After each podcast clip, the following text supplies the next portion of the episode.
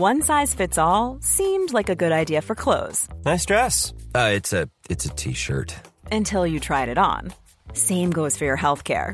That's why United Healthcare offers a variety of flexible, budget friendly coverage for medical, vision, dental, and more. So, whether you're between jobs, coming off a parent's plan, or even missed open enrollment, you can find the plan that fits you best. Find out more about United Healthcare coverage at uh1.com. That's uh1.com.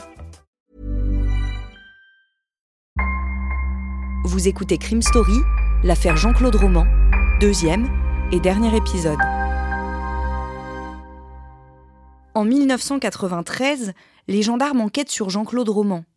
Ils sont de plus en plus persuadés que cet homme de 38 ans, retrouvé inconscient dans l'incendie de sa maison, avait tué au préalable ses parents, sa femme, Florence, et leurs deux enfants, de 5 et 8 ans. L'enquête montre aussi que Jean-Claude Roman s'était inventé une vie depuis plus de 20 ans. Sa famille et ses amis, et même sa maîtresse, le croyaient médecin à l'OMS, alors qu'il n'a jamais travaillé. Dans ce parcours monté de toutes pièces, les enquêteurs sont notamment intrigués par deux événements. Deux accidents mortels survenus dans l'entourage du faux médecin. Des accidents qui n'en sont peut-être pas. Tout d'abord, il y a celui de Pierre Crollet, le père de sa femme Florence. Il est mort en 1988 d'une hémorragie cérébrale après une chute, alors qu'il était seul avec Jean-Claude Roman en Haute-Savoie, dans son chalet de Sévrier. Après son décès, Florence hérite seule au détriment de ses deux frères, soit 1 300 000 francs pour elle et son mari. L'un des frères en question, Emmanuel Crollet, s'exprime après la mort de Florence. Pour nous, il n'y avait rien de suspect dans les faits, dit-il. Mais nous collaborerons avec la gendarmerie si les enquêteurs ont le moindre doute sur l'accident. Nous avons vécu pendant des années sur une façade que nous donnait notre beau-frère. Maintenant, nous nous interrogeons. L'autre accident est plus récent. Il s'est déroulé juste à côté de la ferme rénovée où habitait la famille Roman. Le propriétaire de la bâtisse est mort en juillet 1992 dans l'incendie de la caravane qu'il avait installée dans le jardin des Romans. Pour ce décès aussi, les enquêteurs se posent des questions. Jean-Claude Roman, dont l'état s'améliore de jour en jour, est transféré dans un hôpital en France, de l'autre côté de la frontière, à Saint-Julien-en-Genevois. Mais il ne peut pas encore être entendu. Les enquêteurs n'ont pas d'autre choix que de formuler des hypothèses pour patienter, en attendant de pouvoir interroger le premier concerné. Selon eux, Jean-Claude Roman était pris à la gorge, incapable de rembourser les sommes qu'on lui avait remises, après avoir vécu dessus pendant des années. Finalement, la piste d'un manipulateur lié au crime organisé s'évanouit au profit de celle d'un mythomane qui a agi seul et a préféré anéantir son monde lorsqu'il s'est retrouvé prisonnier de son personnage plutôt que de faire face à la vérité. Damien Delseny, dès le week-end suivant, huit jours après l'incendie, Jean-Claude Roman, sorti du coma, est en état d'être entendu par les enquêteurs. Il est interrogé dans le secteur pénitentiaire de l'hôpital Jules Courmont à Lyon et il commence par nier avoir tué sa famille. Oui, au début, il va, euh, en répondant aux questions, dire que c'est quelqu'un d'autre qui a tué sa femme, ses deux enfants et ses parents. Il va d'ailleurs écrire au frère de sa femme pour dire que sa famille a été massacrée par un homme en noir et que lui est totalement innocent. Il va dire aussi on ne tue pas son père et sa mère d'abord en tant que chrétien puis en tant qu'être humain. C'est le deuxième commandement de Dieu, explique-t-il. Euh, mais en fait, l'avocat de Jean-Claude Roman va expliquer cette version en disant que cet autre homme, cet homme soi-disant en noir, en fait, c'est lui, c'est Jean-Claude Roman, mais qu'il ne l'assume pas encore à ce moment-là. Le samedi 23 janvier, 15 jours après l'incendie, il passe aux aveux. Je suis un monstre, titrait aujourd'hui Le Progrès de Lyon. C'est ainsi désormais que Jean-Claude Roman se définit. Transféré lundi dernier à Lyon dans l'unité cellulaire de l'hôpital Jules Courmont, le faux médecin, à peine sorti du coma, a été interrogé vendredi pendant 7 heures par un juge d'instruction. Jean-Claude Roman a reconnu avoir défoncé le crâne de son épouse avec un rouleau à pâtisserie et assassiné ses enfants après les avoir longuement embrassés. La pire des sanctions, c'est que je sois encore en vie je regrette que la peine de mort soit abolie, a-t-il confié à son avocat. À ce moment-là, il est interrogé pendant 7 heures et il donne des détails. Oui, parce que les enquêteurs, les gendarmes, ils ont quand même envie d'avoir autre chose que des aveux. Ils veulent comprendre un petit peu l'enchaînement des faits. Donc il va reconnaître avoir tué euh, sa femme Florence en la frappant avec un rouleau à pâtisserie, puis ses enfants, avec la carabine 22 long rifle à l'étage de la maison. Il va même préciser dans ses aveux que avant de les abattre, il leur a dit adieu en les serrant dans ses bras. Il explique que ces trois premiers meurtres, celui de sa femme et de ses enfants, n'étaient pas prémédités. Oui, il serait selon lui né d'une dispute euh, et qu'après avoir en quelque sorte soldé cette dispute en tuant sa femme et ses enfants, il a pris la route pour tuer son père et sa mère dans le Jura. Petite précision, il dit il a déjeuné avec eux avant. Et autre détail assez glaçant de, de l'enquête, c'est que sa mère a été tuée alors qu'elle était de face, elle a été touchée alors qu'elle était de face, donc on peut imaginer qu'elle a vu que c'était son fils qui lui tirait dessus et qui allait la tuer. Donc l'enquête, elle est en réalité terminée puisqu'elle est relativement simple à partir du moment où les constatations, les aveux de Jean-Claude Roman euh, corroborent les premiers éléments de l'enquête. Donc euh, le dossier va être renvoyé devant les assises, devant un jury de, de cour d'assises. Le mardi 25 juin 1996, trois ans et demi après les crimes, le procès de Jean-Claude Roman s'ouvre à Bourg-en-Bresse, devant les assises de l'Ain. Il a 42 ans. Bonjour à tous, les assises de l'Ain jugent à partir d'aujourd'hui l'une des affaires les plus incroyables de ces dernières années. Un mythomane qui se faisait passer pour médecin depuis plus de 20 ans. 15 membres de sa belle famille sont présents en tant que partie civile. Jean-Claude Roman a le droit d'interdire la présence de photographes à l'ouverture de l'audience il les autorise. Sur les clichés, on peut voir qu'il a la peau cireuse, les cheveux gras et grisonnants, le crâne dégarni et des lunettes cerclées de doré. Il est vêtu d'un costume sombre, a le visage blême. Au moment de prendre la parole, Jean-Claude Roman baisse les yeux. Il attrape le micro de ses mains fines et blanches et s'excuse devant les jurés. C'est difficile de faire la biographie de ceux qu'on a tués, dit-il. Il semble déjà s'infliger une forme de pénitence. Jean-Claude Roman ne se mure pas du tout dans le silence. Il s'explique même. Oui, j'ai trompé ma femme et mes parents sur l'homme que j'étais, dit-il. J'ai su masquer mon déséquilibre en une apparence d'équilibre qui a trompé tout le monde. Je finissais par me voir comme tel dans le regard des autres. Il dit qu'en éliminant les siens, il a brisé d'un coup tous ses miroirs. J'ai tué tout ce que j'aime, mais je suis enfin moi. Interrogé sur son enfance, le faux médecin reconnaît n'avoir jamais manqué de rien, il a grandi avec des parents aimants, dans une famille heureuse. Il rêvait de reconnaissance et de vie facile. Au début des années 70, il échoue dans ses études pour devenir ingénieur à l'Office national des forêts. Pour effacer ce revers, Jean-Claude Roman décide de commencer des études de médecine. Un rêve de notoriété qui force l'admiration de ses proches. Ses parents règlent toutes ses dépenses et lui achètent un appartement à Lyon, où il est inscrit à la fac. Mais Jean-Claude Roman peine et ne dépassera jamais la deuxième année. Pour ne pas se présenter à l'examen de passage en troisième année, il prétexte une panne de réveil. C'est là que l'imposture a commencé, dit-il. On est alors en 1974.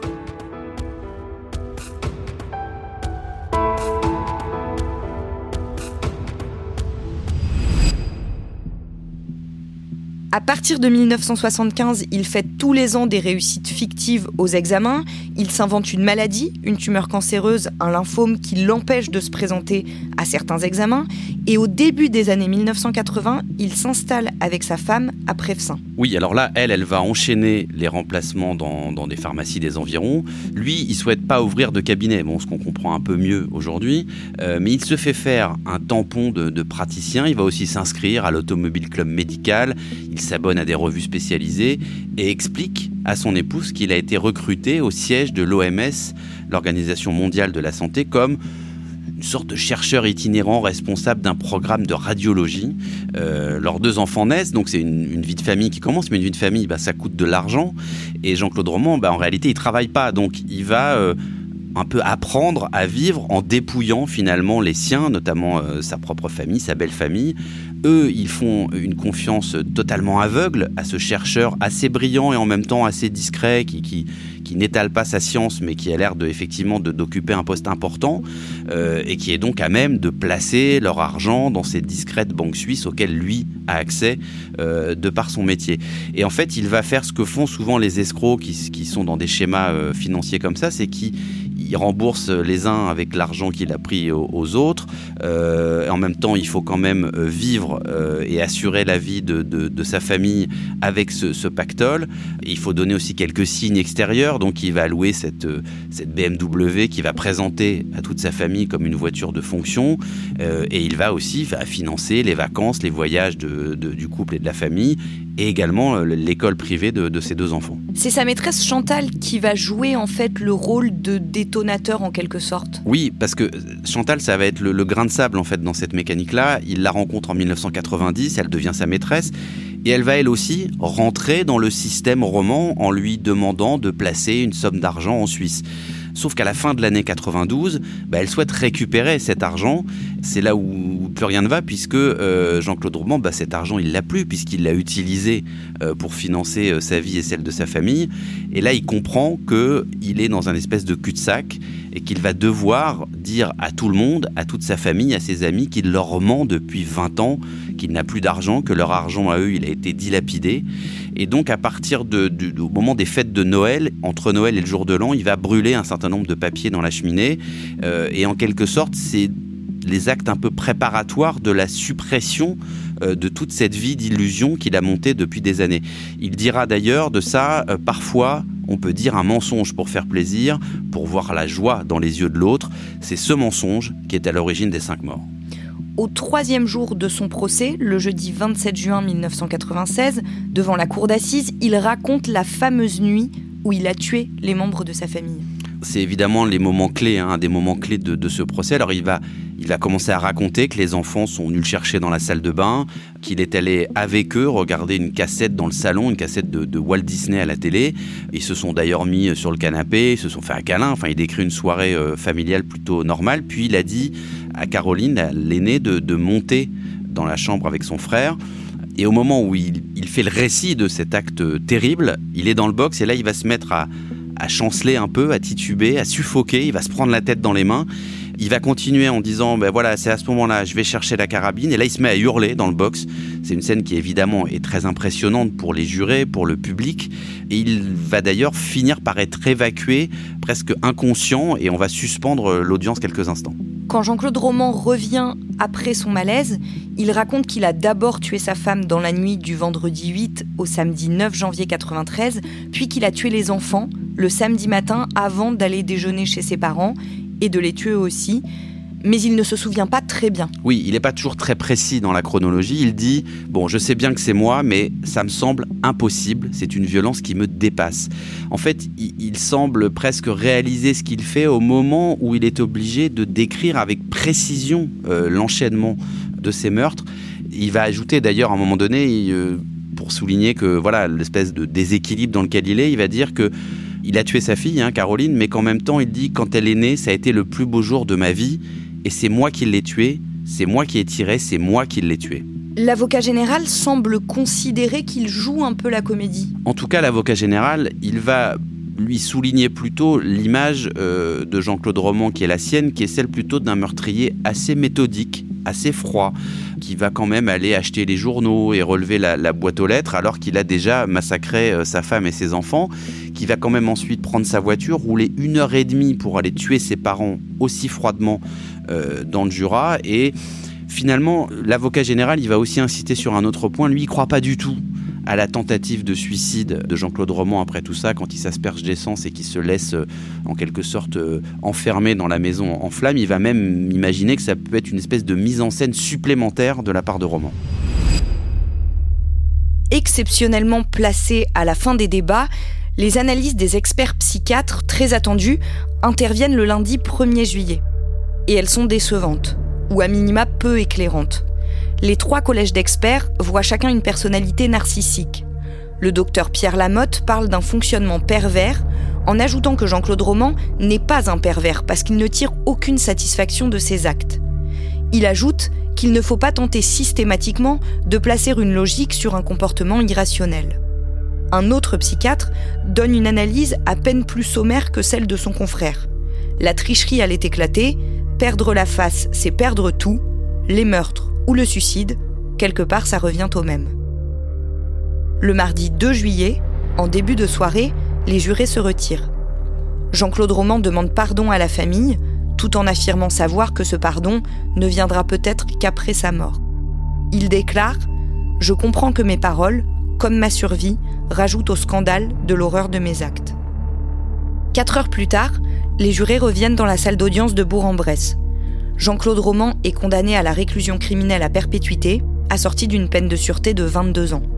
Celui en qui les experts psychiatres ont vu une rage narcissique, un invraisemblable aveuglement ou une monstrueuse dynamique de succès, Jean-Claude Roman a été condamné mardi soir par la cour d'assises de l'Ain à la réclusion criminelle à perpétuité assortie d'une période de sûreté de 22 ans. On l'envoie purger sa peine à la maison centrale de Saint-Maur, dans l'Indre, à côté de Châteauroux. C'est un détenu discret, poli, plutôt effacé. Au tout début, il ne sort jamais de sa cellule. À la centrale de Saint-Maur, Jean-Claude Roman est studieux. Il apprend le japonais, étudie la philosophie, décroche un diplôme en informatique niveau bac plus 4. Dans la journée, il travaille à l'atelier du son de la prison, où il restaure des archives de l'INA et forme les nouveaux arrivants. Déjà catholique, il se plonge dans la religion. Des images pieuses couvrent les murs de sa cellule. Chaque dimanche matin, sa télévision diffuse Le jour du Seigneur. Il téléphone rarement, n'a que quatre numéros. Son avocat, deux amis et le Conservatoire national des arts et métiers avec lequel il a passé ses diplômes. Entre 2005 et 2013, il bénéficie de seulement 11 rencontres au parloir, principalement de visiteuses catholiques. Sa période de sûreté s'achève en 2015. Le 8 février 2019, le tribunal d'application des peines de Châteauroux refuse la demande de libération formulée par Jean-Claude Roman. Le jeudi 25 avril de la même année, la Cour d'appel de Bourges l'accepte. Après 26 ans derrière les barreaux, il va retrouver la liberté. La demande de libération conditionnelle de Jean-Claude Roman vient d'être acceptée par la Cour d'appel de Bourges. Elle lui avait été refusée en première instance et aujourd'hui, son avocat estime que la justice a fait son travail.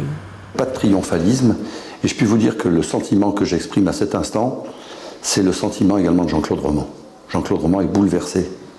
Il n'est pas heureux, il est malheureux, il est bouleversé. C'est une souffrance à l'état pur. Alors je sais que les victimes souffrent aussi.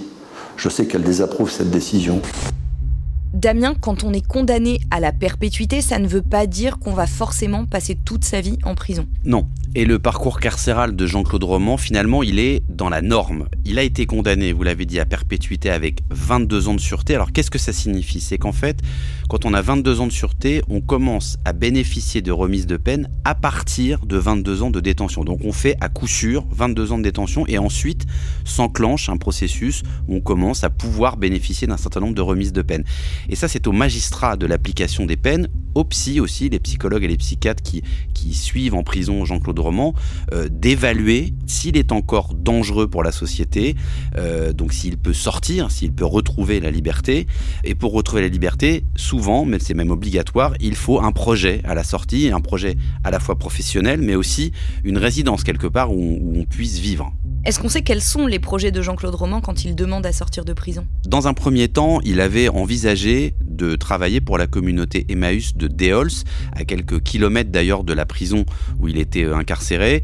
Mais comme la nouvelle s'est ébruitée et comme c'est un lieu ouvert au public, on craignait que voilà, ça devienne une sorte d'attraction, que des gens viennent dans cette communauté Emmaüs simplement pour voir la créature euh, Jean-Claude Roman. Donc ce projet a été abandonné et finalement il a monté un autre projet qui était un projet d'être hébergé euh, dans l'abbaye bénédictine de Fongombo. Cette abbaye, elle est située dans le parc régional de la Brenne, toujours dans l'Indre, et une partie du monastère est fermée au public. Oui, c'est ça. C'est un, monastère qui à la fois accueille du public pour des retraites ou pour, pour des visites, mais effectivement toute une partie du bâtiment est réservée à une cinquantaine de moines de la congrégation de Solem qui vivent là euh, en quasi euh, autarcie, euh, qui ont leur propre, leur propre culture, etc. C'est des moines assez traditionnalistes hein, qui portent encore la robe noire et qui chantent la messe en latin. Et lui, bah, il va passer euh, ses deux premières années d'homme libre là-bas sous surveillance électronique. En 2021, il est entendu dans le cadre d'une toute autre affaire, totalement hors norme elle aussi. Il va recevoir la visite de policiers de la police judiciaire, de la direction de la police judiciaire qui travaillent sur l'enquête sur Xavier Dupont de Ligonnès. Alors pourquoi? C'est parce qu'en réalité, les policiers, ils travaillent euh, dans la traque hein, de, XDDL euh, sur un certain nombre d'abbayes en France où ils estiment que potentiellement, euh, s'il est toujours en vie, Xavier Dupont de Ligonnès pourrait avoir trouvé refuge, pourrait s'y être caché. Et l'abbaye de Fongombo, elle fait partie de ces abbayes que surveillent, ou en tout cas sur lesquelles les policiers en charge de l'enquête XDDL travaillent. Et ils vont euh, se rapprocher de Jean-Claude Romand puisqu'il a vécu deux ans dans cette abbaye.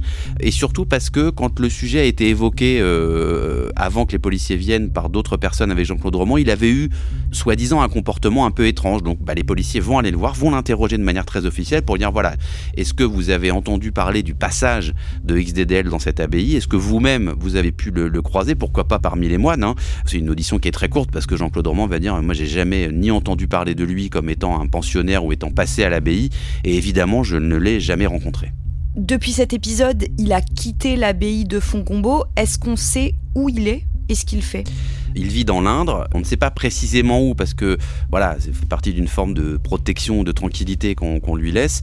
On sait qu'il est à la retraite, qu'il gagne environ 800 euh, euros par mois.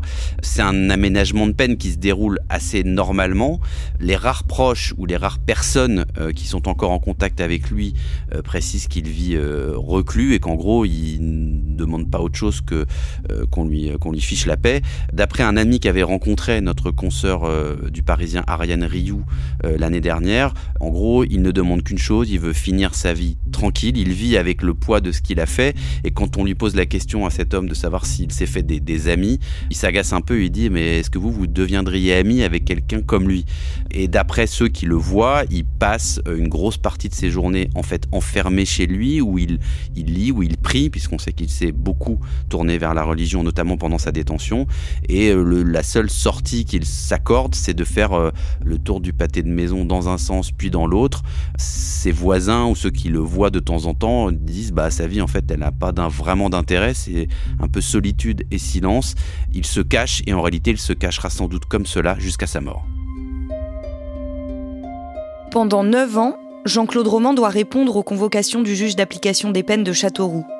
Il doit prévenir de ses changements de résidence ou de ses déplacements de plus de 15 jours. Il doit encore payer ses dettes aussi, 557 064 euros qu'il rembourse depuis 2009 à hauteur de 60 euros par mois. Il n'a pas le droit d'entrer en contact avec les proches des victimes, de communiquer dans les médias sur les actes pour lesquels il a été condamné ou de se rendre en Île-de-France, en Bourgogne-Franche-Comté et en Auvergne-Rhône-Alpes.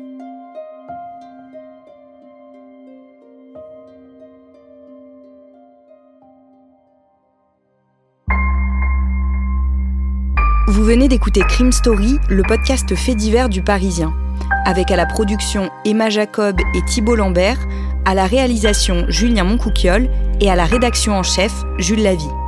Si vous avez aimé cet épisode, vous pouvez nous le dire avec des petites étoiles ou en nous laissant des commentaires. Vous pouvez également vous rendre sur notre site si vous voulez connaître les références qui nous ont permis d'écrire cet épisode. Crime Story est un podcast raconté avec Damien Delseny et à retrouver chaque samedi sur leparisien.fr et sur toutes les plateformes d'écoute.